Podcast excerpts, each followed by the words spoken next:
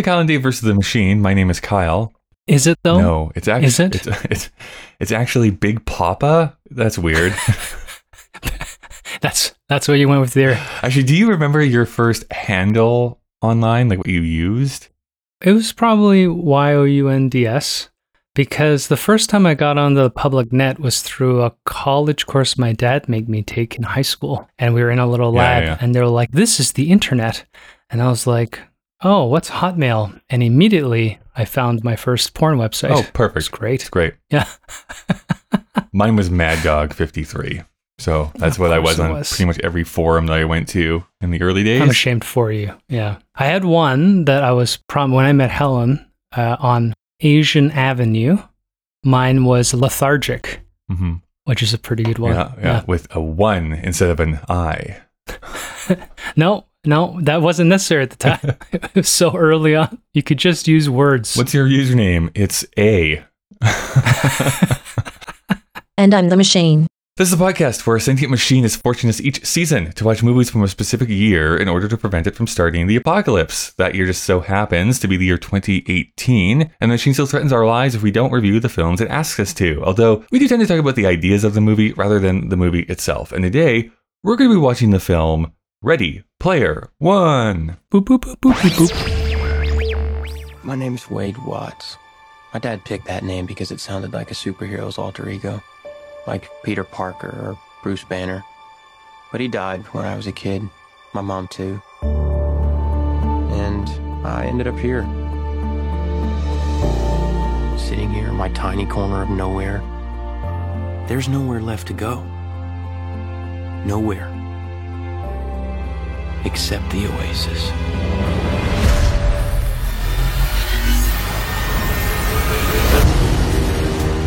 a whole virtual universe.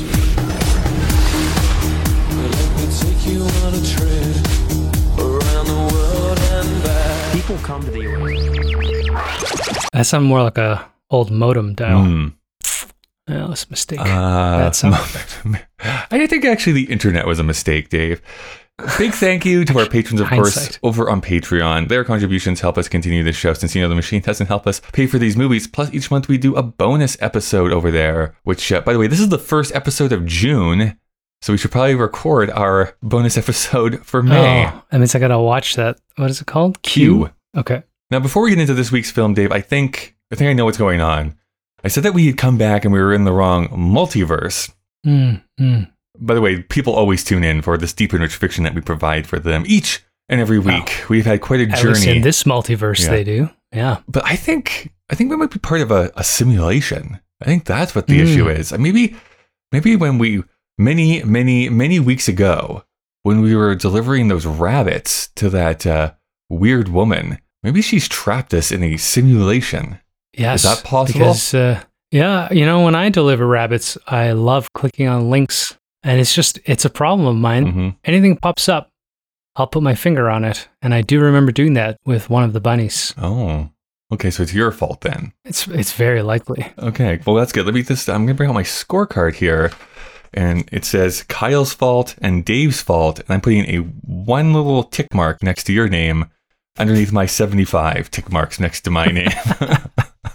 Well, it's evening out. yeah. Well, we'll probably figure that out, hopefully, maybe even by the end of this week's episode. We are talking, of course, I already said, Ready Player One, based on a book. So I thought we should maybe take some time and uh, pick apart our history with this uh, with this property. Did you read the book, Ready Player One? I have actually read I this have book. too. This is interesting. After the movie, though. oh, after. the movie. I read it before. yeah, yeah. So you knew of it before the film came out, or you yeah, read it? I mean, this was a pretty popular book in nerd circles. Like on the internet, this was like a pretty popular book. this, this is how you know I'm cool because I had never heard of it until the film was made. Kyle, I smoked I was too hip. cigarettes. I was like out there doing stuff, right, with my hands, uh huh, my feet, uh huh. poking bunnies. Were you though? Were you doing I things? strat I straddle both ends of the spectrum, Kyle. hmm You know, I'm I'm like I don't know if you hip. did. I feel like anytime I bring up any reference to like super nerd culture, like what? What is this? You, you did what now? Super nerds. Anyways, book published in t- 2011. I probably read it honestly because I knew the movie was coming out in 2017, maybe 2016, somewhere in that in that ballpark. I probably read it. What are your what do you remember? Yeah, so I read it after I watched the movie, and I thought the concepts and the overall reference to pop culture and the story, of course, were a little bit fuller in the novel, but I thought the novel was actually written kind of poorly. There's a lot of like, I don't know, is this one of those self published ones? It felt like it needed some editing. And it felt like some of the, in my memory of this, is that some of the language is sort of overwrought and kind of like very, uh, I mean, it is. It's certainly melodramatic. I, I agree with you in that I don't think the prose is all that good Prose. in it. What I think it excels at is I think the story in and of itself is pretty it interesting. fun. Yes. It is basically a video game structure to it. Like you're given this quest, Yeah. you have to go on it, you complete it, the next challenge unlocks. Like it's very sequential and very beholden to video game logic in that way.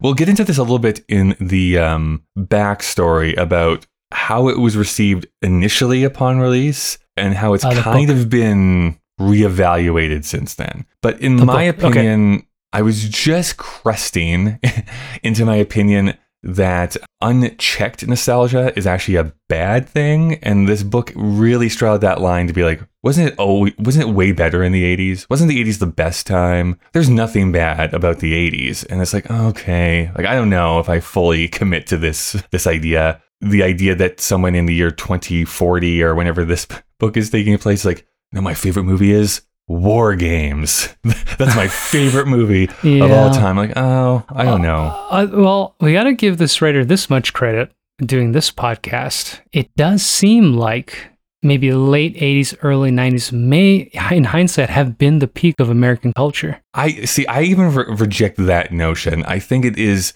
peak culture only if you say before it's niched out to such an extent that no one has the same culture anymore. Sure, maybe. Uh, oh, I just mean more like maybe in my mind, more it was homogenous. Well, yeah, it I was agree still hopeful. And it was still winning. Like capitalism, Mm. pure capitalism was still winning, even though the seeds had already been planted that we were going to be dominated by these, you know, oligopolies. But we didn't know it yet. Yet. Yeah, So we had this in- innocence and ignorance. right. RoboCop felt like a fantasy, and now you're like, oh, yo, that would have totally happened. a thousand percent that would happening. happen. yeah, yeah, it's happening right now. We we have drone warfare. Mhm. The Ed 209 is a real thing. They probably just haven't put it on the streets, Yeah. but it probably exists. I think if you look at media, for sure, there is this idea that there was this a bit of optimism mixed with cynicism. I don't know how to say it. It's a very Gen X idea. This entire book, in my opinion, where yes. Yeah. where it's like media was way better back then. You could disassociate it and you can divorce it from any type of politics or anything like that. Even though there was some very political stuff in in the media from the 80s too. But here's the thing: like eh, there was absolutely, there's always political stuff. But how much of that is in hindsight too? Like right now, we live in an era where Trump is an easy target. Oh Jesus, here we go. Even before he's president, he's a target. You Mm. know he's a buffoon, even in the primaries. Whereas, like the 80s and 90s, we tried to impeach a president for having sex with his uh, assistant, which is still bad. Yeah. But he wasn't running a fucking fraudulent billionaire scam on the side Sure. and diverting politicians to his bankrupt golf courses. Like it's it's different. There's just something, yeah, like you said, more uh, niche and more extreme. Uh, so we were aware, like I was aware, in growing up in the 80s, 90s, lots of problems Sure. in the world, but uh, not in movies and games. Right. you Yeah. You could, and again, that's because Yeah. you're growing up at that time. You don't have to worry about all the other stuff that's going on. Um, I really want to delve in much more with this idea of how we interact with culture when we get to a future film this year, because I think it's much more relevant. Actually, I don't actually think this movie is even concerned with that topic, to be honest with you, um, which is eighth grade. We'll talk about it when we. I don't think I've seen that. All right. Bo Burnham's first film is what we're going to be Nah. talking about. Anyways, Oh, that was supposed to be good. I never watched that with the teenagers. anyways, for the book, pros, not the biggest fan. The idea that everything was better in the 80s, okay, I guess I can put up with that. What I what I personally think the book excels with. I'm not one of those people who thinks it's like the worst thing ever written, which there is those people out there too. I actually quite like the central mystery and how it is figured out. I like the Mm. three challenges that they go through. How do they how they beat it. Yes, it's references to like specific video games, specific movies, specific whatever. I don't know. I found that whole idea of like uh, discovering it and and figuring that out an interesting journey to go on. It's kind of like I don't know the male version of a beach read is what I termed the book. It's like it's pretty light. You're not going to be overtaxing your brain while reading it, No. and it's a fun little like diversion. Aside, Like that's basically how aside I. from uh, the pros, yeah. You tax your brain. There's some sloggy Mm. parts of the narrative, but yes, I agree with you. It's the only it's part, and we should talk about this on how they change it for the movie. One of the things that they had to do in that book, and I, to this day, I'm just like, I don't know if I fully buy this, which is one of the challenges is that he has to recite from memory the entire script of War Games. Like that is how he has to beat Mm, it. That's crazy. Uh, and it's like, I don't know. I don't know. I don't know about I'm tr- that. I'm trying to remember. There was like when I was a teenager, there were a few movies where I would have tried to take a shot at that, but I, now I don't even remember what they were. Um, My, Enter the Dragon Sure. for sure. I think I've watched that 600 times. Uh, I would pick like a Mad Max movie because there's like eight lines of dialogue in those movies. but you don't remember the dialogue Right. because it happens so infrequently, and you just remember like boxy Mhm. cars I with knives sticking out of them. my, I, I never was that good because I'm I have a terrible memory for that sort of thing. I remember scenes and Hmm. feelings, but tell me like what did they say in the scene? Like I don't remember. I have no idea what they said in the scene. Well, I likely would have got it all wrong too. I mean, it's my sense that I knew what they were going to say. Yeah. But if you're trying to do it verbatim, you have to be a robot. It's good that you're finally understanding that we're better than you. My my parents tell this story of one of their good friends when they went and saw um, Monty Python in the Search of the Holy Grail. If you don't know, Monty Python released that movie on record before it came out here in Canada, so you could buy it and listen to the movie. And so their friend had just memorized it. He like he could say the entire movie start to finish because he listened to it so many times. You know, it's interesting. I feel like, you know, when Adam Sandler and all those guys got famous putting out their records and tapes, Yeah. I feel like that was more common because it's a single medium and it's in your ear and your brain. And then you want to recite the jokes to your friends. So you're memorizing Mm-hmm. the lines, right? Whereas uh, we've become very passive with visual mediums, more, more so now than ever, I think. Mhm. But uh, interesting. So that is where it was with the book. It was like it was a book I liked but didn't love. Thought it was interesting that Spielberg was the one who was going to direct it because uh, a lot of his films are referenced in that book. I was like, how is that going to Mhm. work? And to not spoil it necessarily, but Spielberg basically said like, I'm not putting my own movies into this. he just said straight up, I don't. I'm not interested in uh, self self congratulating myself. to, to that end, though, there's quite a few movies he produced that are in there. Maybe not directed, but a bunch of Well, he produced. They had, uh, I just, I remember when they were releasing this movie, one of the nerd criticisms was that they had changed all the reference because they didn't have the licensing Yes. rights, right? So you got to pick and choose what you have access Pick and choose. to. They got 80% of the ones they wanted, is what I read. That's what Spielberg's guess is. The biggest change that they had to do was the end fight, right? It's uh, Mecha Godzilla, and it's supposed to be Ultraman that he's fighting. That's what it is in the book. Uh, and they couldn't get the rights to Ultraman to put him in. So it has to be the Iron Giant, uh, which uh, I'm going to be a super nerd and talk about why I'm mad that they use the Iron Giant in that in that way. But Because it's supposed to be peaceful. Yeah, that's the whole point of that book or that movie. I know. Is he's supposed to be a it's, peaceful. It's an avatar. For fuck's Here's sake. my big. Okay, fine. We'll just get into it right now. Two movies came out within a couple of years of each other. This movie and Space Jam Two, whatever they, whatever the subtitle. Is. Why was. would, yeah, okay. A movie? That's a strong word. yeah, movie. But if you remember in that movie, there's a they have they go to Warner Brothers land and it has all of their IP that you're the only person who wa- who's watched that movie. Dave the, the the Droogs from Clockwork Orange are in the basketball audience, and it's so crazy to me. Uh, the Iron Giant is also in that movie, and what does he do? He uses a weapon in that movie too, and it just bugs me. It's like that's not the whole the whole point of that movie is that he's not supposed to be used as a weapon. So oh, you're saying that in Space Jam, if the Droogs were in, you would want them to be raping somebody.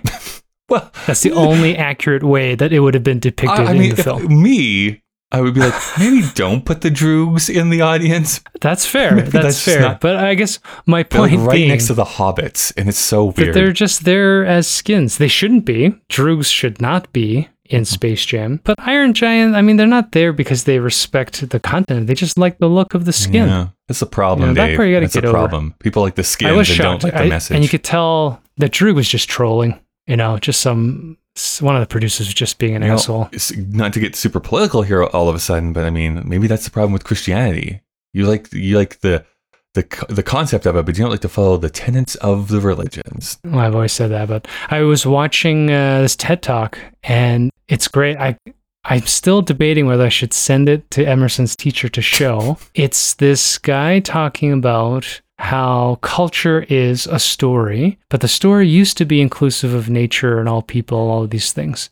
But at the advent of Christianity's popularity, that story became about empowering an external God and therefore empowering humans to to rule and reign over nature, to destroy and essentially rape Mm. nature, reap it. Christianity leads to the scientific revolution, and then it gets worse and worse until we're now at the stage where we're like, oh, uh, we shouldn't have been destroying everything around us. It's a weird concept. I Yeah. I have this article saved and I want to delve into it because I heard someone talking about it. So I want to disseminate it myself. But what they were bringing forth, which I never really considered, and again, let's save this to eighth grade because I think it's going to be a more fuller discussion. Up until very recently, media was designed by a generation above or two generations above who where you are at, right? Most media is designed for younger people, you know, teenagers, early 20s. If we're growing up in the 80s, Spielberg's in his 40s by this point, and in that point, and in his 50s and stuff. But so he's disseminating something and giving to- it to us, and yeah. we're like eat, feasting off of it, but t- not in our same generation whatsoever. So there's always this bit of a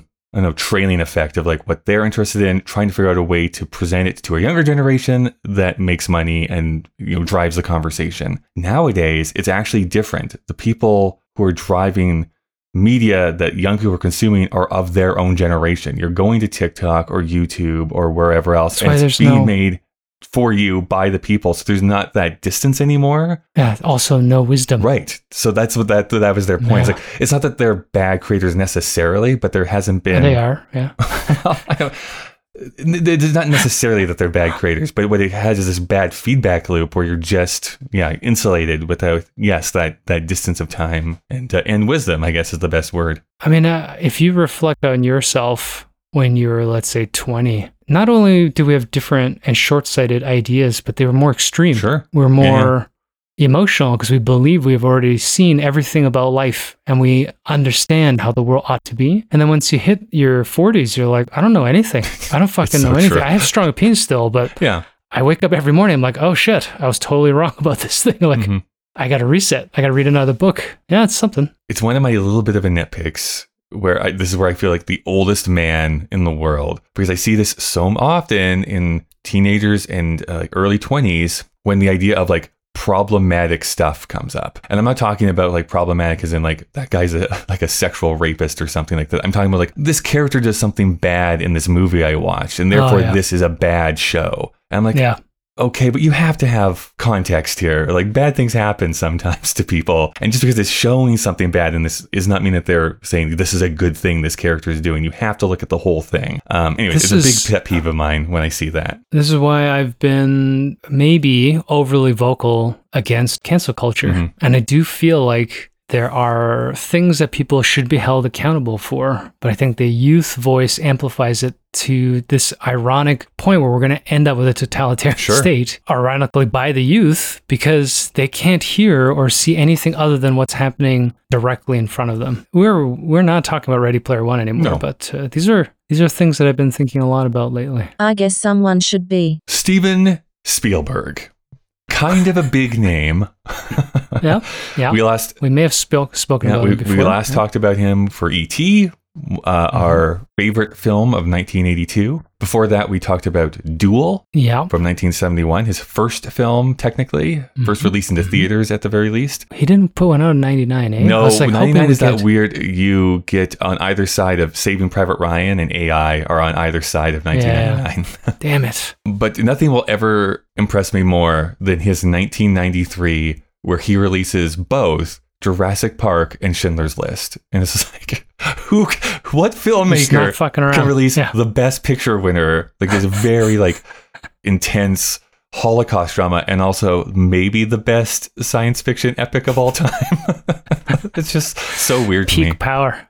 Peak Steven Yeah, Spielberg. really oh, was. his peak. It's like a 20 year peak. He, he made a lot of very, very important films. Yeah, I mean, there's always little dips and stuff like that here. I just wanted to put into context where we're going at here, just sticking to the 2010s. So, 2011, he releases two films again. That's a two film year for him, where he does The Adventures of Tintin and Warhorse. Warhorse is actually weirdly one of the three films of Steven Spielberg I have not seen. So, I have no idea. I've never even heard of it. Based on a play, I, I know the play somewhat, but uh, Okay. I go to bat for the Tintin movie. I actually quite like that movie a lot. the the movie isn't bad. It's the animation style that got everybody a little twisted. I guess. Because it's very hard to take that two dimensional and make it into a 3D rendering that uh, appeases the public, right? It didn't bother me. I, mean, don't it- know. it's basically like a Indiana Jones movie. It is. So There is a yeah, action sequence that's so well visually conceived in that movie that it's still impressive. I'll sometimes go to YouTube just to watch it. It's just it's so good. Wow. yeah. No, but I like that movie. 2012, uh, he releases Lincoln, um, a movie that Mm, I haven't seen it. it. is it's I don't know. I think it's perfectly fine. I It's was fine. never a huge fan of the movie. Maybe it's just my disdain for America.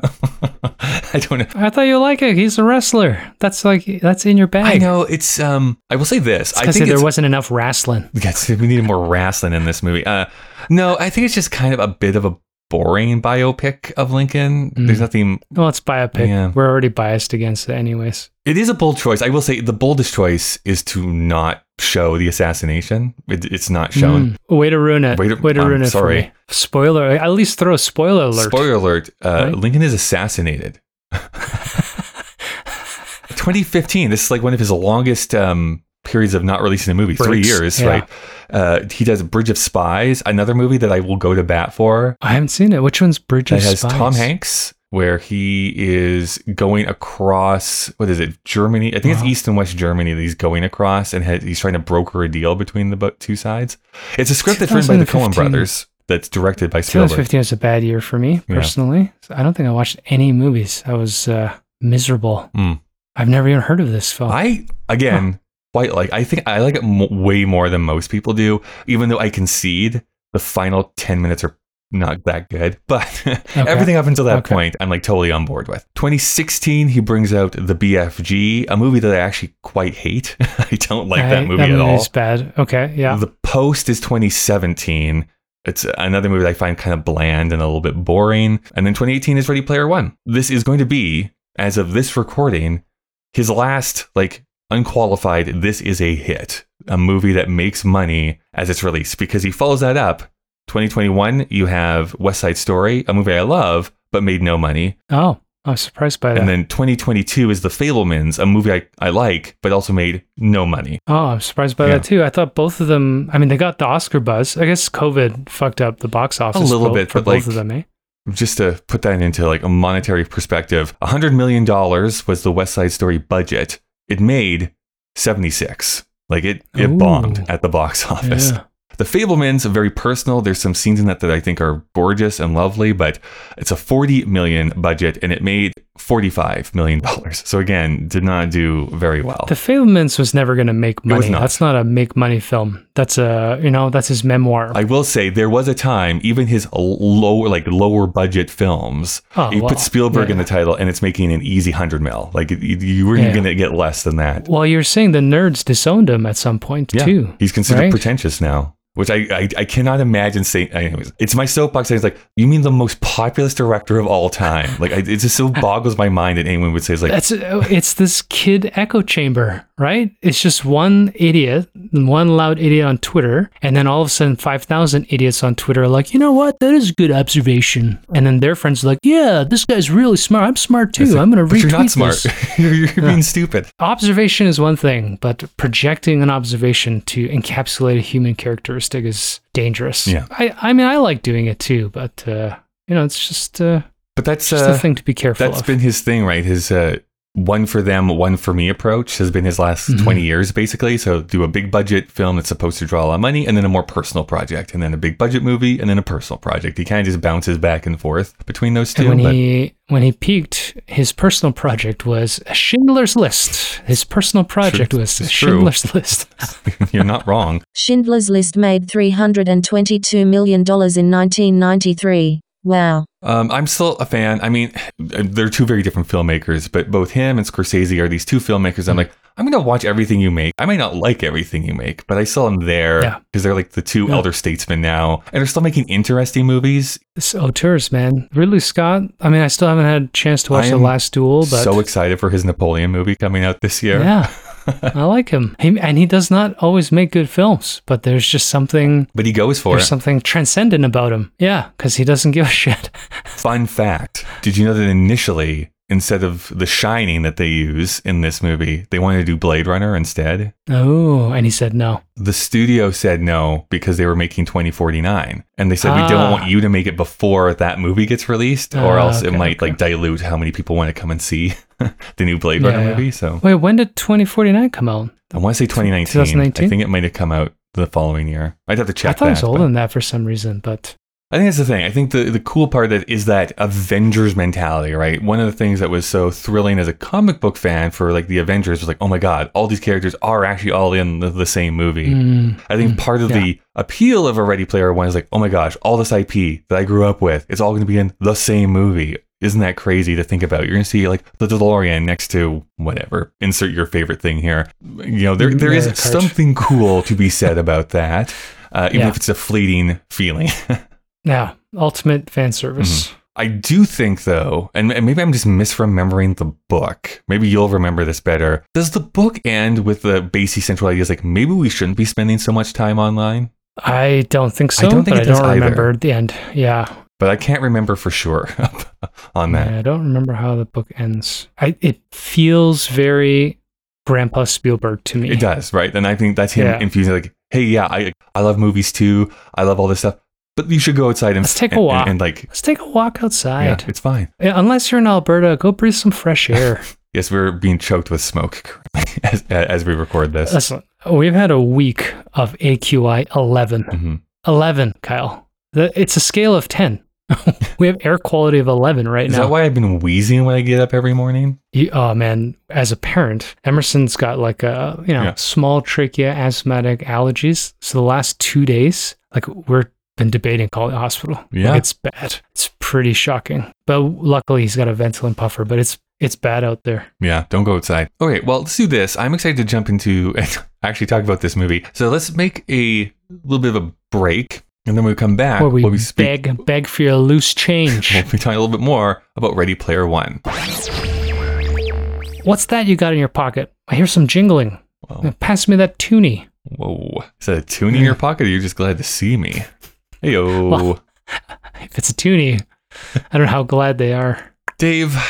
What what do you? What's your message for our listeners here this week? I don't remember what we've been uh, using for verbiage, but uh, I will say this. Even though Kyle and I are somewhat employed now, we are struggling Mhm. to keep this podcast alive, mostly just out of uh, lack of time. Um, and so, if you want us to stop uh, stealing these films and uh, want us to talk about more of them, uh, find a way to help us out. You know, we'll advertise one of your services after, you know, at our discretion It is depending on what you're trying to advertise. it is obnoxious how quickly we would sell out. So I'm ready. I'm ready. I will. I will do an ad spot for Amazon at this point. that's how desperate we are, folks. yeah, yeah. We'll advertise for the devil. Jeff Bezos is a great human being. hmm Give me my money. This, that sounds very desperate, but uh, it'd be great to get some support. How about Elon Musk? Would we would we advertise Elon Musk? He's apparently giving his money to Canada. What a fucking farce. So good for him. Yeah. What a great what a great Philanthropist, right? being. Isn't that what you would say? you know, between him, Jeff Bezos, and Mark Zuckerberg, and then the guy that runs Google, I can never remember his name. If you combine them, would you be able to assemble a single human spirit? would there be like a drop of human empathy between the four of them? I think that's actually the final task you have to do in the new Zelda game. find have to go to to the five billionaires and just sit and make one spirit. one human being. Oh, fuck's sake. Give us money. What's interesting about those guys, those three, is there are zero stories of them being human beings. Mhm. Everything's profiteering or ego. That's how you get a billion dollars, Dave. I know, I know. Well, Dave, we have uh, rewatched Ready Player One. Both of us have seen it before. Let's come up with a scenario here. So, if people have not seen this movie before, let's say that we are taking a tour of the new, talking about uh, Mark Zuckerberg. So, we, we're taking a tour of the new Oculus 2, Right. and we put it on our heads, and we get a Mhm. disembodied Mark Zuckerberg, no arms, legs, just a floating head and torso. That's how I imagine him all the time. And he's like, Hello, fellow humans. I'm normal and stuff. What? I then he- remember blinking. there's a blinking like JPEG image of Ready Player One. He's like, I've recently acquired this movie. This intellectual property. What would you say this movie is about? A teen, a young man, a teen who, uh, in a world of, of virtual reality living, Mhm. that's a weird word, um, he sets out on a quest to save the metaverse, which is probably trademarked now, um, The from Oasis the clutches of an. technically what they're in, but I just, if you say the Oasis, people are going to think of a, right, like a palm tree in a desert. From the clutches of an evil profiteering corporation that wants to turn the internet into ad space. Imagine, Kyle, if the internet was just ads. The fucking horror. yeah. Well, I mean, yeah, I think there is some prescient and forward-thinking stuff as far as like how tech is going to work and how the internet is going to be in future years. Um, or how it is. But I have some Yeah. Criticisms, I think, and maybe I'll be proven wrong about how this portrays what the future is going to be like. But uh, before we get there, Dave, what were your thoughts on the rewatch of this movie? Uh, yeah, I was lukewarm. I was tepid. I think as it starts off, I was uh, I was holding on to my seat, Kyle. Mm. I was ready. Was reminiscent. I mean, yeah, this is a Spielberg film too, but you know, the idea of the full body VR suit, like in Minority Report, and this idea of like existing in a computer game is exciting, and you get the little Easter eggs as they call them. But I, I felt like towards the end, there are too many plot holes, and it just gets a little belabored. This movie's like two hours and fifteen minutes. It is way You too could, long. you could like trim this back a bit. And then I don't know some of the messaging. I think because he, I, I, again, we don't remember if this is in the novel, but as they're tending towards this put your screen down Mhm. narrative towards the end, I think it just starts to feel a little roughshod. I mean, this Um, is what a lot of people will criticize Spielberg for is that he has uh, too much sentimentality that he puts into his Mhm. films at times. This is a good example of that. I will say, it's like, hey, everyone, put your screens down. And it's basically seeing people like, you know what? He's right. And like putting their headsets down. It's like, no, not at all. This is what, That's what not would how the world works. Um, and then there's like little nuance by the end that were annoying me. Like, uh, you know, if you have the high end suit and you're doing kung fu, you have wires, you know, and you're jumping around this van, which doesn't make any sense. And then everybody's playing on the street, kicking in the air. And you're like, Yes. are you running down the street into a car when you're in this battle? That that's my biggest criticism of this. Like, no, no, that's never going to be how VR is going to be. Of you running down, actually running down the street. No, that's uh, very like Back to the Future Mhm. too, right? Like people walking around with this shit on their face. It's it's just not how that works. I don't know. I, I'd hoped Simon Pegg was going to be in it a little bit more. I don't like that he just shows up as an old man at the end. It feels like a waste He of is the character. voice of the the butler character. I but- know, I know. You know, that's one of those things where you're expecting him to be the bad guy somehow, or like just play a more prominent role instead of having the leery assistant. Um, so I just, I just felt like some of the beats were. By the end, I was kind of tired of them.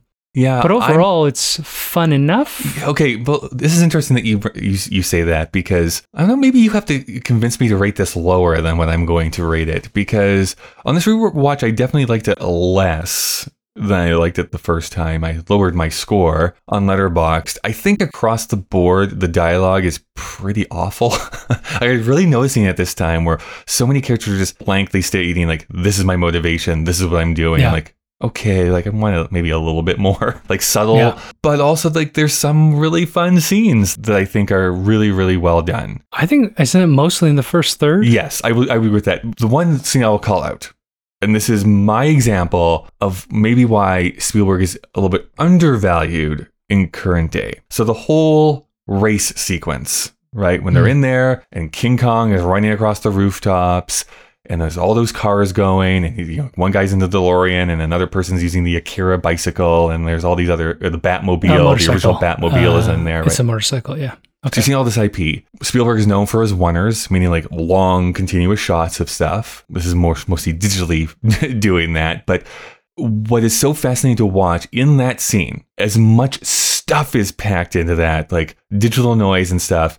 I know where everyone is. I know how they're related to each other. I know if who is Yep. winning and who is not winning. I understand how things are moving around. Like things are happening in the background and then come into the foreground and then go back when they when they're no longer needed to be included in the plot. This is what most action filmmakers should be looking at to understand and how to conceive of a scene. I'm trying to think of a good example of what we've seen this year even of like the counterexample of this like I have no idea what is happening on screen anymore. Maybe next week we'll be talking about one. Uh, but even something like not as action heavy, but like Venom. Oh, Ve- oh, yes, Venom would be a great example of this. It was like Yeah. I have no idea where they are, what is happening, what they're even trying to go for. Or the opposite, it's like so boring, even when they're fighting. Uh, you know, my shit talking would definitely be a Jason Bourne movie because I hate Sure, is it Greengrass, yeah, Greenberg. green grass, yeah. But you're right. That's that's why like the beginning of this film is so promising. Mm-hmm. Uh, the race scene, even uh, that old S- Spielberg style, po- uh, not post apocalyptic. I mean, it is technically a cyberpunky thing where he's in the in the straits. What do they call them? Uh, the towers. And he like goes into the broken van and he's using the old equipment and he Mm-hmm. logs in. That part's like pretty exciting. You're like, oh, this is a really Mm-hmm. really neat idea, classic sci-fi concept of virtual reality. He's lying down, so you know he's Yeah. like using his thumb Yep. buttons. He's not walking in his van yet until he buys the super suit. yeah, the race is amazing, showing like the T Rex popping Yeah. out, King Kong, it's things great. blowing up. And yeah, and you recognize all of it. It's not just a hairy arm. Like King Kong's in this movie and it's exciting, right? Yeah. And then after that first Easter egg, that's when things start to twist. I actually have to say too. So yeah, the dialogue not good. Even in the second half, there's some action sequences which are fun. Uh, I do like this happens in the book. I remember too, tricking the bad guy to think that he's in Mhm, virtual reality when he's not. suit. Yeah. Uh, or out of out of or the, out of it when he isn't. out of the chair when he's in yeah, yeah. Uh, so that's fun. Um, Classic hack. Ben Mendelsohn should play every evil character because I think he always nails it. I think he's great. He just an evil face. Mark Rylance, who is an actor I love. There's so many film performances I think he does such great choices. Uh, he's he's a theater actor too, and I've loved the stuff that I've seen clips of him on stage. I think he's actually bad in this movie. Like, I really think he's not good in this movie. A, because I think he's way too old to be the character that he's supposed to be playing, and he just has a weird choice vocal pattern thing that is, I just don't think it works in this movie at all. Yeah, I don't know who he's trying to emulate. Spectrum Genius something, but there are no pop culture references. like it's sort of like a combination of Zuckerberg and Steve Jobs combined, Yeah. and it doesn't work for me. It doesn't work. Yeah.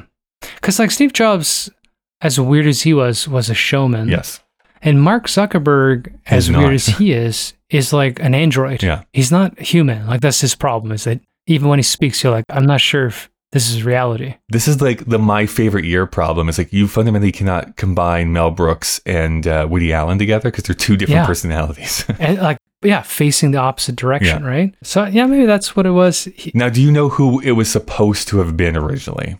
oh no. The original idea was for Gene Wilder to be in that role and Oh, wow. basically be paying, playing Willy Wonka. Be Wally Wonka. Basically, that Yeah. would be the role he'd be playing. I don't know if that works better, to be honest with you, but at least that would be a choice. I mean, he would have been old, Yes. so it's hard to imagine how much energy you could put into it. But you just need a little bit more You've life. been doing some de aging stuff too, which never looks great. Yeah, I hate de aging. There are moments though where when he's being sentimental, it works in a scene. But overall, the character is very odd, particularly when he gets upset. I don't know. It's, it's uh, that's why by the second egg, when it's about the woman, I just I stopped. I just couldn't keep up hmm with the mystery. And that's when his super memory starts feeling fake, how he can recall like even conversations in these passing Yeah. footage. And that's where, In, yeah, in, that, in a book, you can make that somewhat work because you can actually see the line. It's like, oh, this reminds me of this thing, reminds me of this right. thing, and now I'm recalling this. Otherwise, it's like, where, where did this come from? Where did you get this information from? So yeah, I like I'm I'm pretty like I don't know in the middle for this movie. Like it's there's some parts that are fine, but this is very mid tier Spielberg in my opinion. Yeah. Well, I was, I was watching with my son, and uh, I forgot The Shining's in it. Oh my god, it, which is kind of scary for sure. that part was done really well, and I I was surprised they got that IP. Maybe the studio owns it. Um, when the blood came out, I had to yell out that it was juice because if he knew that was meant to be blood, I think that would have fucking given him Yeah, nightmares. yeah. But then it turned into a zombie slasher film, and I was like, sorry, I forgot about how weird this Yeah, got. that is such a weird sequence, and I again was like that's what's taking over for like the whole war game sequence. Which of course you're not going to watch someone go through an entire movie line by line. How boring would that be? But uh, Dressed as Matthew Initially Broderick supposed to be when he's like twelve. Blade Runner that they wanted to like riff off of, which would have been cool and interesting. They settle on The Shining uh, because of Kubrick and his relationship. They thought this would be a nice homage to it. I yeah, I love the first half of that sequence so much. Like you have recreated the Overlook Hotel like bang on. Like this is looking really good. and adding the mystery elements like the picture ripping you're Yeah. like yeah that's great because they're right Mhm. they're in it but they're not copying it Yes. oh yeah i was like excited about that And then yeah, the the floating ghost thing is like I don't know. It, it, it comes up a bit too goofy for me. I mean, this movie is disney dumb right? and goofy Yeah. anyways, but it's like The Shining is a movie I love. Let me just put it that way. So maybe this is part of me pushing up my glasses and being a little bit too nerdy about it. Is like I like the fact that the ghosts in The Shining are always like hinted at, but never actually ever shown. and this is just like, no, here's all the ghosts, and it's like, uh, okay, I guess. well th- this is the thing about the first easter egg that is how computer racing games work Yeah. and then if you look at like Mario, maybe not gran turismo but like you look at mario kart once you find that secret Yes. you, it's fucking ridiculous right you jump over shit and you're you know shaving a full minute off your time Right.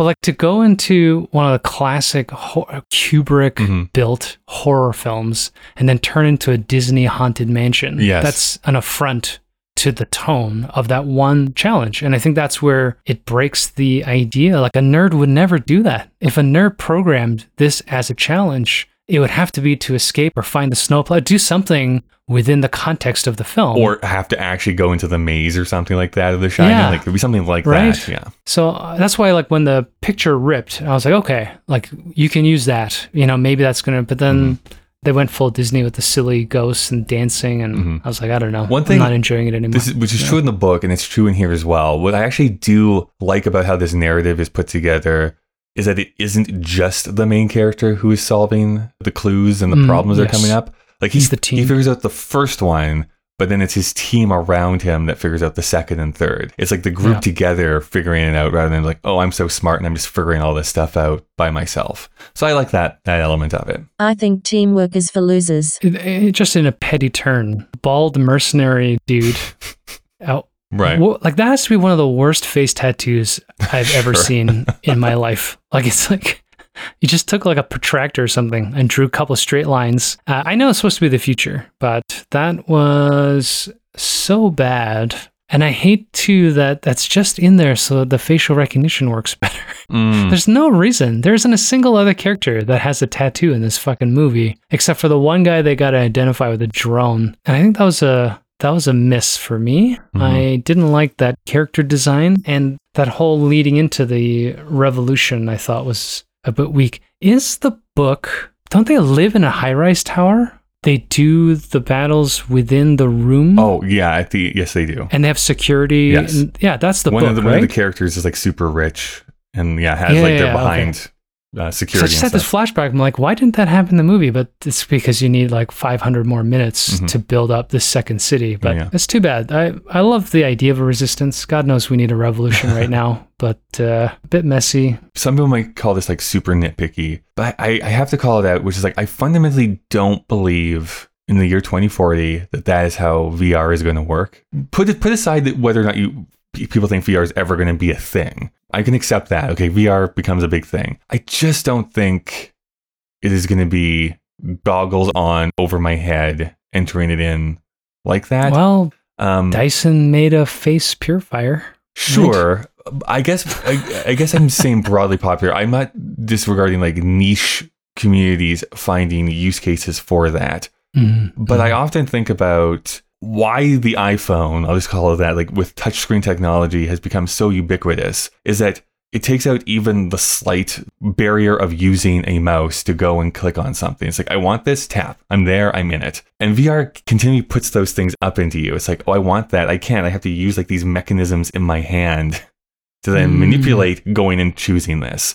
I think it has to be something one to one where it is like a glove and you're just grabbing it and you're doing your thing.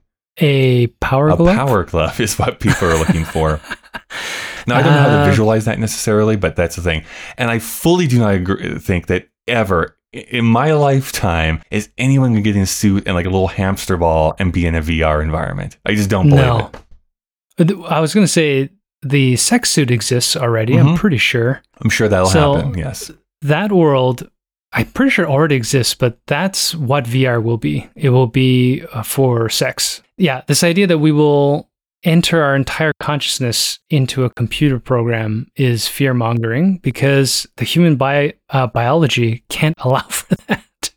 You would die. You you know, our, you would just get sick all Mhm. the time. Uh, as much as we like to joke about how we're becoming more obese and we're, we're going to be like in uh, WALL-E, uh, we wouldn't survive that world. It's just not how our uh, internal organs are configured. And we're already seeing a pushback. I mean, I don't actually know. Are they called Gen A's now? Right. But this idea that people are getting dumb phones and trying to go out for experiential things, whether I respect them intellectually or not, who knows? But there's that part I agree with you. Yeah. That's so 80s, this idea that the future is people wearing goggles without knowing where they're stepping Right. on the sidewalks. Stupid. But there's also a reason why Google, Apple, and Facebook are investing so heavily on virtual reality. And it is all about ad space, but there's going to be something to that. I like your observation about the point, uh, the point and click and removing obstacles. So maybe it'll be retinal, you know, like where you look, and there'll be I'm looking at it and it does it, right? and a, a blink or I don't know whatever the neurological signal to take away even our hand use. So that's just reverse uh, reserved for uh, masturbating. But I, I do think um, I think that's an interesting observation. I do think that's right. The technology needs to be geared around removing obstacles for us either I to mean, purchase stuff people or to experience things. much So- smarter than me have already pointed that out. It's like, yes, there is like when you look at any new technology, there's the people who are always the people who jump on the first iteration of it. And then there's a second and third wave. And once you get to that third wave, then it becomes something that everyone basically gets. Um, Yeah, yeah. And if you don't hit that third wave, then it a failed technology. Like it just goes away.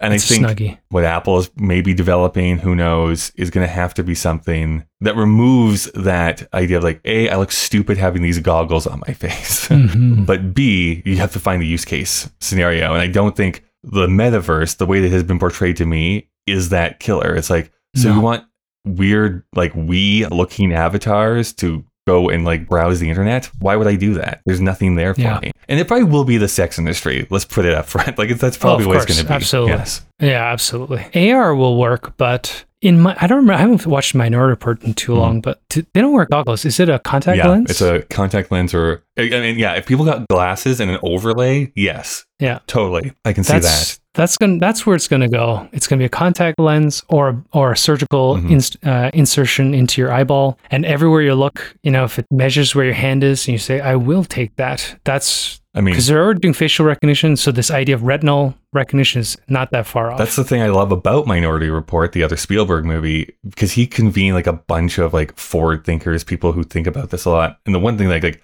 I think they absolutely got 100% right. People walking down the mall and the little placard Yes. there changing what the advertisement is based on the person who's walking past it. Because it's like, oh, Yep. we know what to advertise to you and we know what to advertise to you. 100% that's going to happen. of of some, I don't know if that's going to be a one to one, but it's still going to be something like that for sure. All this talk about the surveillance state has made me all hot and bothered. You know, I've just had this thought about the problem with this movie more than the book is that it can't decide whether it's steampunk or cyberpunk Mm.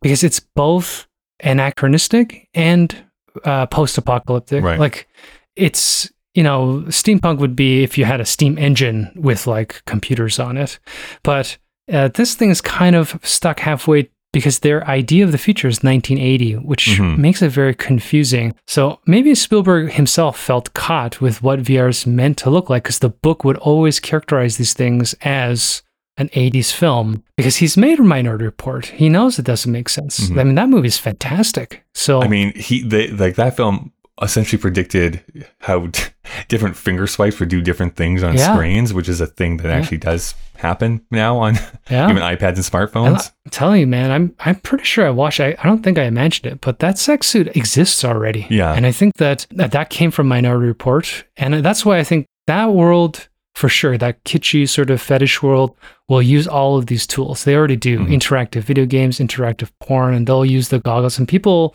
when they're participating in those events, will buy a headset at home. Yeah. But yeah, wa- walking down at the mall just so that you can touch an advertisement on a wall and you've got goggles on, nobody's Yeah. Nobody's gonna do that. It's fucking ridiculous. Yeah. Well, there's some other stuff I want to uh, get into here, but let's do some backstory here first. So, this movie opened up on March 29th, 2018. It's currently rated 3.2 on Letterboxd, has a 7.4 on IMDb, a 64 on Metacritic, and on Rotten Tomatoes, from 448 critics, it has a 72%, and from 25,000 plus users, it has a 77%. It is available on DVD and Blu ray, and you can rent it on both YouTube and iTunes. Its budget was $175 million. Oh wow. My guess That's is IP, rights is probably what went Yeah. into a bunch of that. Paid off because its box office was 592 worldwide. It's not bad. Not not too shabby. Not too shabby. Interesting though that does not put it into the top 10 of the year. We have to find a forensic accountant to. Ex- I mean, I think the world is looking for this to understand how Hollywood reports its numbers. But in our experience now, having worked generationally in three different, Mhm. like not just decades, but fundamentally different generational concepts of budgets and box office, I think we can agree now that whatever they're talking about in the last 15 years is entirely fraudulent. It's just, it cannot Mhm. be an acceptable norm. You know, even with IP rights, which is a poison in creativity, sure. this movie should not cost two hundred million No, it should not. No. So there's something wrong with that, right? And then the take is weird too. Like, Even is- accounting for inflation, when he was like, you made ET for 20 million bucks. Like, I don't, I don't understand how this is costing something wrong, right? yeah, there's something, and it's not the director's fault. It's the production studios and the culture of American uh, money reporting. But there's something, something's awry. Hmm. Something's amiss, Kyle. Its plot description from IMDb is when the creator of a virtual reality called The Oasis dies, he makes a posthumous challenge to all Oasis users to find his Easter egg, which will give the finder his fortune not a euphemism. and control of his world, which I can't imagine is actually illegal, but whatever. Uh, I, I'm totally fine. That's just that's a dumb thing to say. Um, I was going to say the other thing. This actually is pertains to what we started our conversation off with at the at the beginning here I don't remember what we were talking about. Yeah. when we weren't even talking about the movie. Uh, The other thing I just don't fundamentally agree with is the fact that like everyone quote unquote is on the Oasis. It's like no, Hmm. things are too fractured now. Everyone would never be on the same virtual reality Like, game. It's like 10 billion people online. Who's who's how, who's hosting hosting this this? service? Who's working? Yeah. Who, who works in this world? There'd be no environment. We're worried about blockchain technology, Mhm. but if you put 8 billion people on the internet all at once in the one server, Good luck. well, it's the future. It's the future. And it's time to play everyone's favorite game. Guess, that, tag. This is, of course, where I get to don a handsome blazer, pick up the long microphone that Bob Barker used to use, and we guess uh, what the tagline was for this movie. Because, of course, when you go to the movie theater, Dave, you see that row of posters as you walk in. Beautiful graphic design of floating heads mostly nowadays. And there's like a line of dialogue put onto those posters to entice you to come and see the upcoming films. I mean, this week, of course, you should probably take your son to go and see Across the Spider Verse. That's coming out this week. All right, we're recording for the Yeah. future. I was like, that's not coming out this weekend. No. Okay. That's exciting though. That's sooner than I thought. Yeah. We were talking about we have these free movie co- what was there's another one we wanted to, oh Guardians, but Guardians is too heavy. We realize it's 14A. yeah, it's, it- not and a it kids really is a PG thirteen. It is it's PG thirteen, like a, a 1980s PG thirteen. Let's put it that way. Like it Yeah. gets pretty So aggressive. we'll wait. So I would I would wait on that one for sure. Unless you're like totally down with animal cruelty, because then boy howdy, do they have some P- so great stuff for PETA you. did not stamp their approval. I can't imagine that they film. did. I cannot imagine that they did. Oh, this cute little animal, we're gonna murder it in front of your eyes. They're probably like, oh, it's CGI. It's Mm-hmm. fine. Unlike the 1980s and 70s, where Kyle and I have absolutely watched animals Actual get animals murdered. killed in front of us. Yes, Confirmed. that's movie especially magic. Dave. Who cares about There's too many monkey? kangaroos. Just gas There's it. too many kangaroos. Just gas the monkey. Who cares? You know what? We should make a movie so we can kill these kangaroos. There's just too many of them. Some people ask me whether or not I'm a filmmaker or a kangaroo killer, and I say, why not both? um, okay, so Dave, Just take a walkabout. one of these is the real tagline. Two of these I completely made up. So was the tagline to Ready Player One, "A better reality awaits"? Was it "Nostalgia wins"?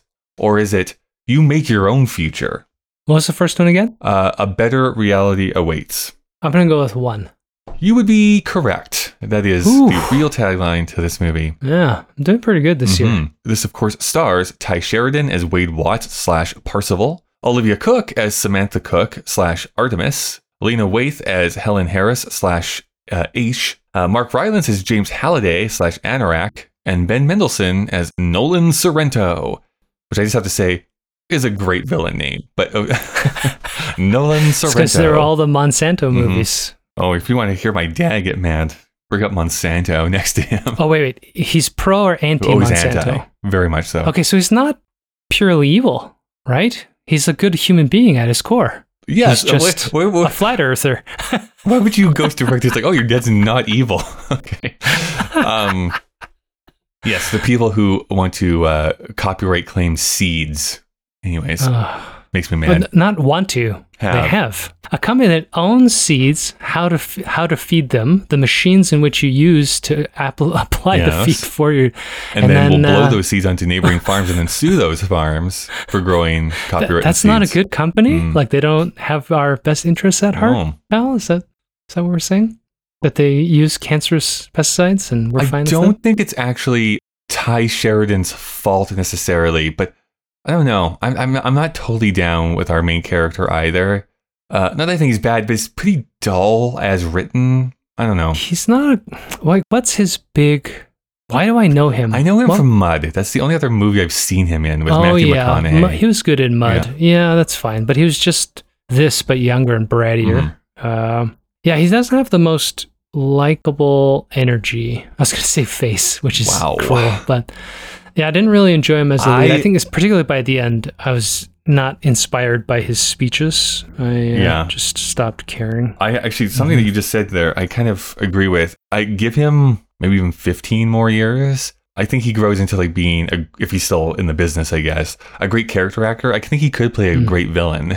Yeah, it depends on how he roughs up or if Mhm. he can grow a beard, I guess. But he could Jude Law. I mean, he's never pretty like Jude Law, but Jude Law makes a great villain Mhm. now because he didn't grow up as pretty as he was when he was a baby. Right. And uh, he's a good actor. Well, people don't like a little under Yeah. under uh, under respect him. He's crazy. He's got a good crazy face. Mhm. Dude's a weirdo. Cinematography by Janusz or Janusz Kaminski.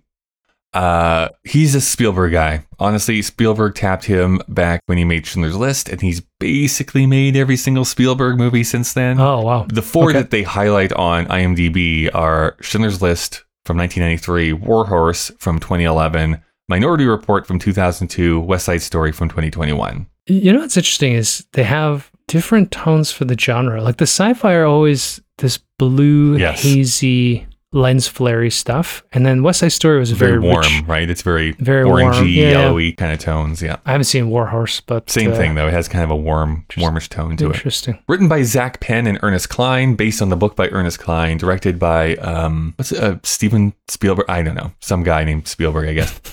Johnny Spielberg. Johnny H. Spielberg, or if you go the Simpsons route, Steven Spielbergo. yeah, it's like last week. Maybe his son came in Yeah. to write the script. So you know, it all starts with two weeks It ago? all starts with Ernest Cline. I actually didn't know much about this guy until a couple days ago when I looked all this up.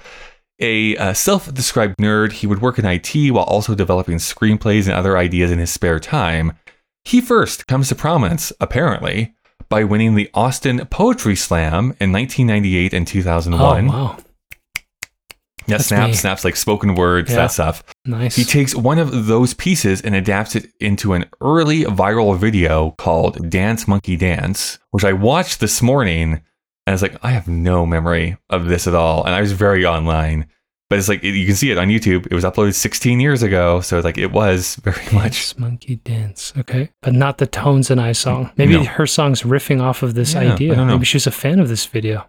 Finally, he takes his uh, nerdiness and writes the screenplay to Fanboys. Have you seen the movie Fanboys? No, I know of it, but I haven't Yeah. actually watched it. Yeah. That's Star Wars, right? People don't know it is literally about a movie where a friend group of nerds, they love Star Star Wars. One of their friends is gets cancer and is going to die before Episode One can be released. So they go and they steal a copy of Episode One and then watch it. That is basically the Is entire. it Jay Baruchel? yes. Or is it, yes, okay. Uh, you think I'd seen this is my superpower. I know of and Kristen. I know Bell, of- I want to say, is in that movie too. Oh. Oh, that's interesting. I did not know that. Um. Anyways, what he does is he writes this movie Fanboys. He takes it upon himself to film a proof of concept short and shares that along with the screenplay to Harry Knowles of Ain't It Cool News. Do you remember the website Ain't It Cool News?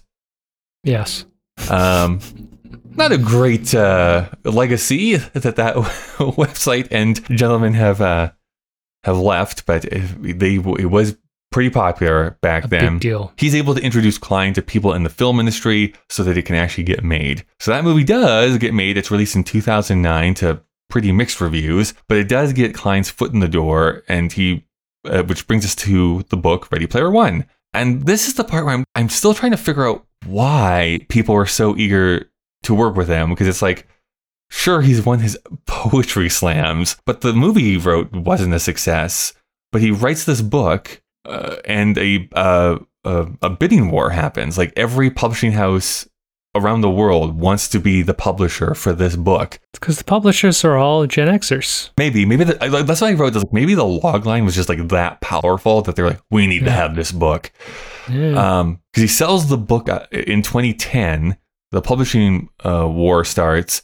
Ultimately, it goes to Crown Publishing Group, which is a subsidiary of Random House. One day later, Warner Brothers purchases the film rights. So before the book is even published, the hype was hype was real. yeah. The movie is in production before the book even gets published. When it does get published, it's an instant bestseller. It gets very positive reviews when it first comes out. Not that critics were claiming that it was like the next great work of literature, but this There's one no JK. but, but, but one outlet outlet claimed that it was the adult's Harry Potter. Oh, that's funny Mhm. that I threw JK Yeah. in there. All right. And most okay. agreed that it was a page turner that made you want to race to the end to finish. Remember, this is the year 2011. So certainly Facebook was around, but our culture of social media was really not a thing as of yet. I, and I bring that up only because the response to this book would actually turn to be pretty negative in the lead up to the film's release. Um, generally speaking, now online, people do not like this book, even though people did when it was first released. different generation. Yeah, nowadays, th- this is the quote I loved that I found. Uh, now, like a more recent critic labeled this book a Peter Panish infatuation with childishness, which comes coated in a stench of stale Doritos, Jolt Cola, and lowbrow smugness. Holy shit. So that's, that's how they term it. wow. This is how you get hurt. I'm Yeah, telling you. yeah. You've got to be an asshole. Well, I guess you have to be more of an asshole, Dave. Now, so regardless of polarized. what we think now. At the time, sold, sells a lot of copies, generally liked. It also, I think this probably was what made it become a bestseller. It also featured its own hidden Easter egg within the novel. I will not go into uh, supreme detail because it's a long, convoluted, but essentially, any part of the book, there's a website that is mentioned that if you go to that website, going through a bunch of challenges both online and in the real world, it led to somebody winning a DeLorean. That's what happened. Oh. Yeah. Wow. Spielberg signs on to direct this film pretty early on after Warner Brothers buys the rights, which is probably why it kept being in production for so long. A small problem came up. Spielberg's own movies feature quite heavily into the narrative of the book. Spielberg is adamant that he's not interested in looking at his own work with a nostalgic lens, so they change most of the references to other people's work. Uh, but he keeps the stuff that he helped produce or are of his friends like Robert Zemeckis, Stanley Kubrick. He also had to be convinced to use the T-Rex from Jurassic Park. He, he didn't want to initially do that, but he's convinced to do it. Spielberg is one of those directors that even with big budgets is still able, able to keep things on time and in budget. So the film begins shooting at the end of June of 2016, mostly shot in England, filming wraps in September of 2016. So that's three months. Remember mm-hmm. the solo fiasco from last week, Yeah. where it's like nine months of shooting to get that movie. So they do all this in three months. It was the post production that took a bunch of time. Specifically, all the special effects shots uh, were covered by Industrial Light and Magic plus another studio. Spielberg has stated that it was his most technically difficult movie he's done since Saving Private Ryan, mostly because what he needed to do to make sure all the shots were how he wanted them to be, and because there's so many of them, he took three hour long meetings, three days a week for a few months just to get them where they need to be Just and then let the artists go after that. It's ready to be released. Initially, this was supposed to come out December of 2017, um, but they delay it so that they don't have to compete with Star Wars The Last Jedi. So it comes out three Mm. months later, making it officially a 2018 film. It's not like rapturously reviewed, but it's positive. It's mostly positive. Makes a bunch of cash, gets nominated for Best Special Effects at the Academy Awards, but doesn't win. Since the release of this movie, a book sequel has been published to Ready Player What? One. And Okay. pre production on the movie sequel has started, but there's no official word on whether or not that's actually going to move into production. Did they call it Ready Player 2? I think it was, yes. we should have called it The Luigi. Tye Sheridan's Haunted Mansion. Actually, uh, after that um, Mario Brothers movie, I kind of want to see uh, a Luigi's Haunted Mansion Luigi's movie. pretty funny in it. Yeah. okay, anything else you want to say about this movie? I don't know. I think the first time I watched it, the people behind the avatars felt cuter to me. Mm. And this time I watched it, I was like, you know, I mean, age is one thing. Having sort of uh, a young adult black woman pretending to be a dude is one thing. But having like two, like a toddler and a fucking tween Asian ninja riding the back of a mail van. Mhm. and they've amassed like uh, I, I get it. Uh, you know when you look at streamers there's 10 year olds who Sure. are making millions of dollars but allegedly. But i don't know. I just felt that was annoying. And then to that problem there was i think a mistake on Spiel- spielberg's part when part when they're uh, setting up for the final battle and instead of the camera focusing on our leads, it spends easily a full minute on the Asian boy's face because we're Yeah. supposed to get ready for him to be a ninja, except they haven't really set that, Set up, that up, yeah. at all. And then all of a sudden, he's like busting ass in real life after doing the Zen meditation. And I was like, I don't know. It's so pretentious. That's the thing. My, Uh, part of this is that um, this is me being kind of mean. Zak Penn is one of the writers on this movie, and I've never really been a fan of Zak Penn's scripts. Like, what's a what's an example X Men of Three a bad? is Oh, the big yeah, one. that's not good. Uh, Yeah, what's the other one. bad one? I can't remember. There's a couple other ones. I just Yeah. I've, never been a big cheap. fan of his work as a screenwriter because I always think it sacrifices character to, for moments, and it never works when you do that. Well, that's what happens in this. So I'll, I'll be with you on that. Yeah, which is unfortunate because I think spending a little bit more time with the group and setting those things up for that final battle would just make that payoff feel so much more earned. Maybe that was left on the cutting room floor too. We don't know. They talk I mean, a- the movie is too long, but uh, There's a few hmm. movies that we've talked about. They do reference in this movie. Uh, they talk about Kira, like in The Dark Crystal. They talk. They have a Fast Times reference in this. Um, so for something that's not uh, culturally relevant, Dave, Fast Times shows up in Ready Player One. That's, that's why nobody knows is in there, Right. and nobody gave a shit. It's called the Zemeckis Cube, pretty on the nose, but still the mm. thing that turns back Yeah. time. I do think drone delivery will become a thing someday, so I like that It's they. already. it's already here. I mean, it exists. yeah, the bigger cities. Yeah, the FFA just FAA just doesn't like it. Two I mean, they're using drones to drop bombs in Ukraine, so there's Mhm. a good reason why we shouldn't have these fucking things in the air. But uh, Um, two last things. One a negative and one a positive. First, my negative thing is, what does it mean to mod something in this world? I can't. I don't know. Like he's building the Iron Giant, and then like something gets destroyed. Like, oh, I'll mod it back for you. I'm like, but Yeah. what are you actually doing then? Like you're Shoot. coding in the back end, and if you can code, why hasn't someone just found where all the things are? If you can mess with the code of the Oasis, Well, well, it has to be. It has to be thought of as an operation that one can hone within the context of Sure. said program, rather than uh, affecting the code of the Oasis Okay. itself. Uh, not that that makes sense, Sure. but that's. It seems like you know, like when you play Final Fantasy, there's like a blacksmith. uh, Like you can go to a store and somebody can, or Zelda, you can go to a Great Fairy and she can strengthen your clothes. So Hmm. when I was watching that, it felt like something like that to me. But you know, this idea that uh, oh, when you die, you lose all your coins. But then when uh, Artemis blows up her Akira laser cycle and she just hands him Aech or her or them an icon. And then within a conversation, it's like rebuilt. Right. It just felt cheap. A little bit you know, cheap. it didn't feel like a real skill. I so- think that if you die in the Oasis, you die in real life. I think that's what should happen. Uh, I mean, if if we get to the point where you're losing real money, uh, Yeah. people will take their own lives. That's true. Well, The positive thing I'm going to throw out this. This is actually a really big thing for me to say because I'm not the biggest Alan Silvestri fan either, who's the composer of this film. I actually think the the score is actually pretty good across the board for this movie. I was noticing it a lot while watching it. And a really cool thing he does, again, this is nostalgia for me. Maybe this is partly why I like it. In that final battle, when like Mecha Godzilla finally gets created, they use the Godzilla theme Yeah. very subtly in the background with other themes coming in. Like, that's kind of cool that they're combining musically what is happening uh, into the score. I call Mecha Godzilla Daddy. I remember when Lord of the Rings came out, and that was when Maya was the brand Mm. new 3D Sure, generation yeah. And I remember that sense because the whole selling point marketing was the battle, uh, the first battle at Mount Doom, and just seeing like 10,000 Yeah. elves running and that, you know, that size scale. So when this final battle came out, I did have that sense. I was like, oh, wow, they've really painted this picture really well.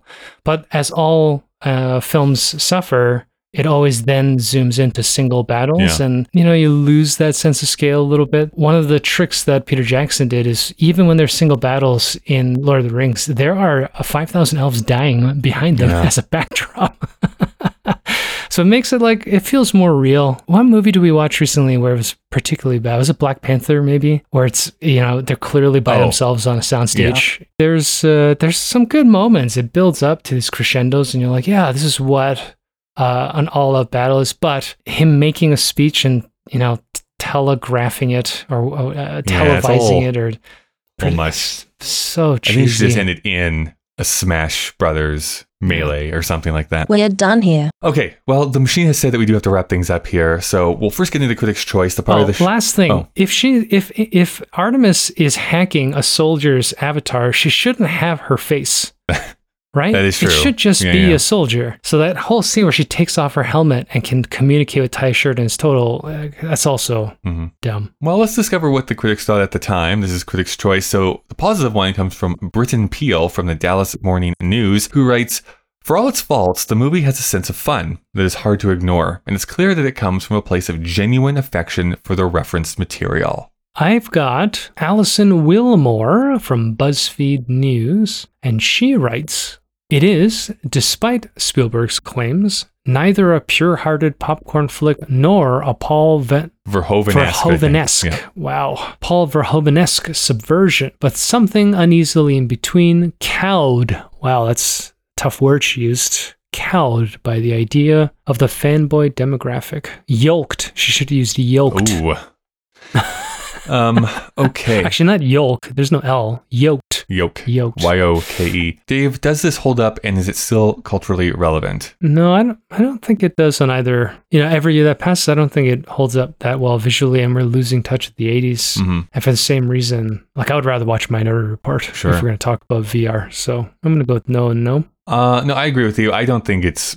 I, I think this is going to be slowly forgotten uh, over time, which is too bad. I think they had all the elements to make this being something that could last. Uh, maybe an investigation of that nostalgia a little bit more. But um, yeah, I don't. I don't see this lasting. It's going on. trapped within itself, Mhm. right? It was trapped within itself. I still think you're gonna have to convince me to lower my score even more than I did. So, um, but because now I feel like it's just way too high. Uh, Uh, I'm- I'm but we do need to rate thing. this film. Before we do, that's what Dave and I thought. What do you think? You can send any feedback to Kyle and Dave vs the machine at gmail.com. You can also find us on Twitter or Instagram with the handle KDVSTM. If you want to see the entire list of films we've watched and the ratings we've given, you can go to our letterboxd page. That's letterboxd.com slash KDVSTM. And if you want to support us monetarily so that we can continue doing this podcast and not usher in the next apocalypse, you can go to our Patreon page. There's a link in the show notes of this episode. You can support for as low as a dollar per month. Something that you can do for absolutely free is leave a rating and review on whatever app you use for podcasts. Dave,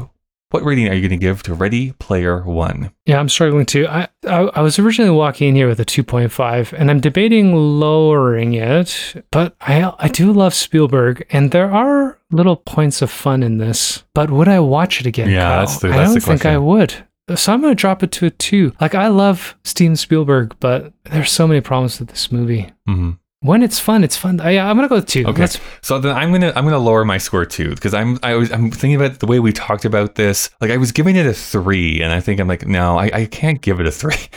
I'm gonna give it a two point five. I'll do the classic 0.5 Kyle bump because I don't hate it, no, but I'm not gonna It's watch this Venom. again. no, I don't need to watch this movie again. Mhm. Okay, well that's only gonna tie with one other film. Interestingly enough, from last week. So do you think this is better or worse than Solo, a Star Wars story? Uh, better. Yeah, me too. Yeah. Uh, Ready Player One, interestingly enough, above Solo, a Star Wars story, but right underneath, Ralph breaks the internet. You know what's interesting about the internet, just in reflection, internet as it's perceived in 2018 is so fundamentally the same and different Yeah. than it is already at 2023. 100%, So you're just you're never going to get it right. Okay. It's too close. Well, let's find out what we're watching here next week, Dave. I'm going to push this button.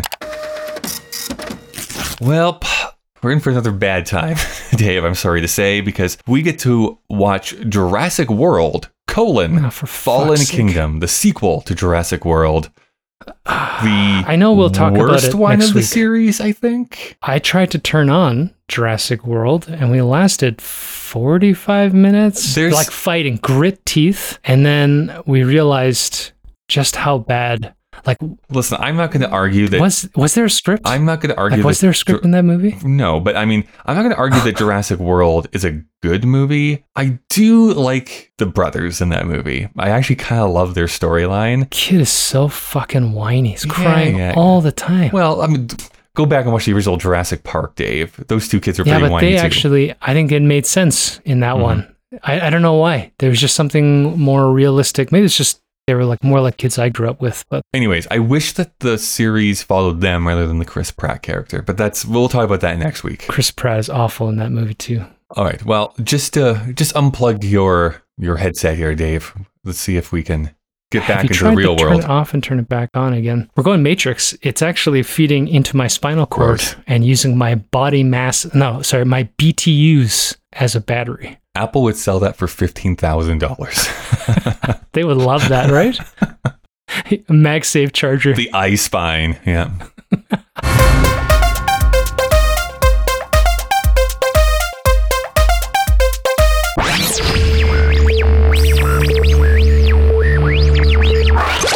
All this talk about the surveillance state has made me all hot and bothered.